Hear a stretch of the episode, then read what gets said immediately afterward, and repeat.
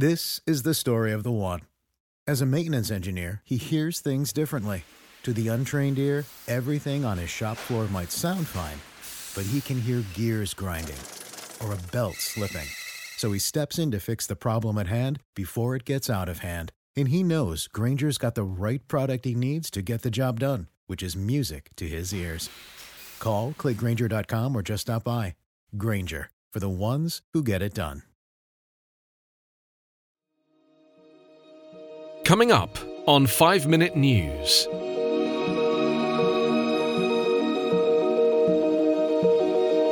Tensions soar as Iran vows to respond for Soleimani killing. Methodist Church announces plan to split into pro and anti gay branches. And Australian bushfire crisis. Authorities plead for last ditch evacuation. It's Saturday, January 4. I'm Anthony Davis.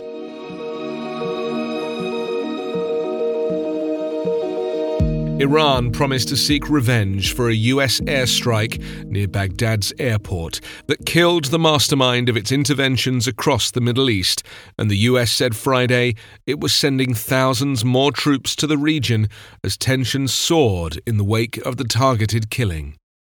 The death of General Qasem Soleimani, the head of Iran's elite Quds force, marks a major escalation in the standoff between Washington and Iran, which has careened from one crisis to another since Donald Trump imposed crippling sanctions and withdrew from the 2015 nuclear deal without even having read it. The targeted strike and any retaliation by Iran could ignite a conflict that engulfs the whole region, endangering US troops in Iraq, Syria, and beyond. Over the last two decades, Soleimani has assembled a network of heavily armed allies, stretching all the way to southern Lebanon on Israel's doorstep. The US has urged American citizens to leave Iraq immediately following the morning airstrike at Baghdad's international airport that Iran state TV said killed Soleimani and nine others. The State Department said the embassy in Baghdad, which was attacked by Iran backed militiamen and their supporters earlier this week, is closed and all consular services have been suspended. The strike on an access road near Baghdad's airport was carried out Friday by an American drone.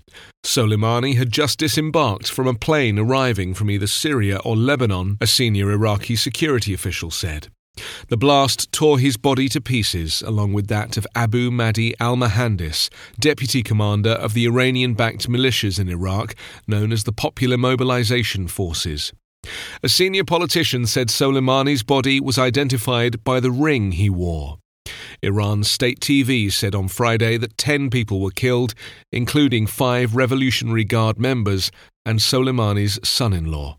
Donald Trump proclaimed on Friday that he ordered the killing of the top Iranian general to stop a war, not start one. But in the tense aftermath, the Pentagon braced for retaliation by sending more troops to the Middle East. Democrats complain that Trump hadn't even consulted Congress, and some worried that the strike made war more likely.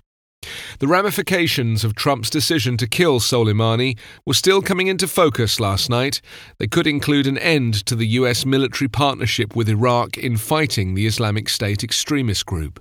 Qasem Soleimani wasn't just an infamous terrorist organizer and one of the regime's most powerful officials, he was also one of Donald Trump's social media antagonists.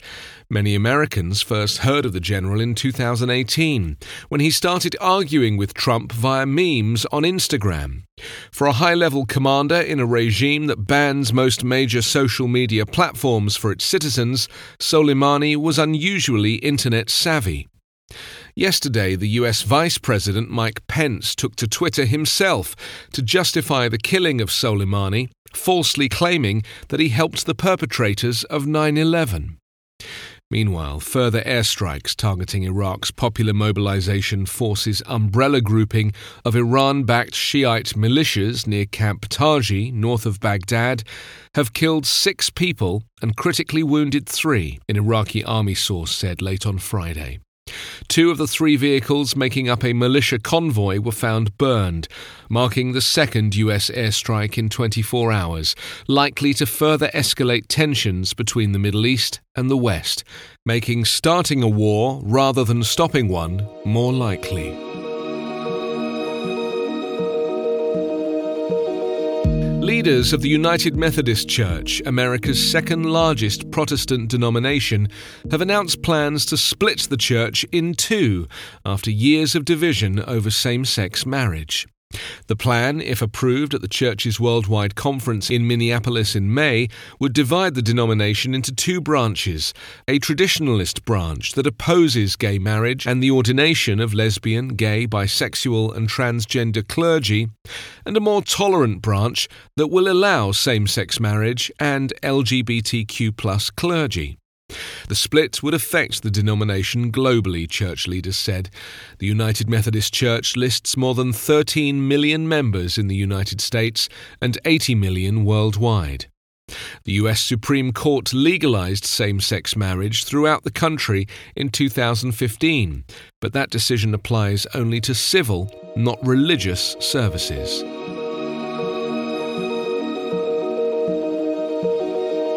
Australian authorities have made a final plea for people to flee bushfire affected areas in three states before the onset of extreme conditions so dangerous that firefighters may be unable to defend entire towns. Authorities in New South Wales urged people still in a 14,000 square kilometre area of the state's south coast and in other high risk areas in the Snowy Valley to leave overnight. In Victoria, where there are grave fears for 28 people still missing in the East Gippsland region, authorities have sent 250,000 text messages to people in affected shires and urged them to evacuate. On Friday night, the military continued evacuations of the Victorian inlet of Mallacoota, where around 4,000 people were trapped by a fire that reached the edge of the township and blocked their exit. Most were being taken on a 17 hour voyage by ship to the HMAS Cerberus naval base at Western Port. The Prime Minister of Australia, Scott Morrison, toured an evacuation centre in Victoria on Friday as he faced heavy criticism for his response to the escalating and unprecedented bushfire crisis. You can subscribe to 5 Minute News with your preferred podcast app. Ask your smart speaker or enable 5 Minute News as your Amazon Alexa flash briefing skill. Visit us online at 5minute.news. 5 Minute News is an independent production covering politics, inequality, health, and climate, delivering unbiased, verified, and truthful world news daily. Lucky Land Casino asking people what's the weirdest place you've gotten lucky? Lucky? In line at the deli, I guess? Aha, in my dentist's office. More than once, actually. Do I have to say? Yes, you do. In the car before my kids' PTA meeting. Really? Yes. Excuse me, what's the weirdest place you've gotten lucky? I never win and tell. Well, there you have it. You can get lucky anywhere playing at LuckyLandSlots.com. Play for free right now. Are you feeling lucky? No purchase necessary. Void where prohibited by law. 18 plus. Terms and conditions apply. See website for details.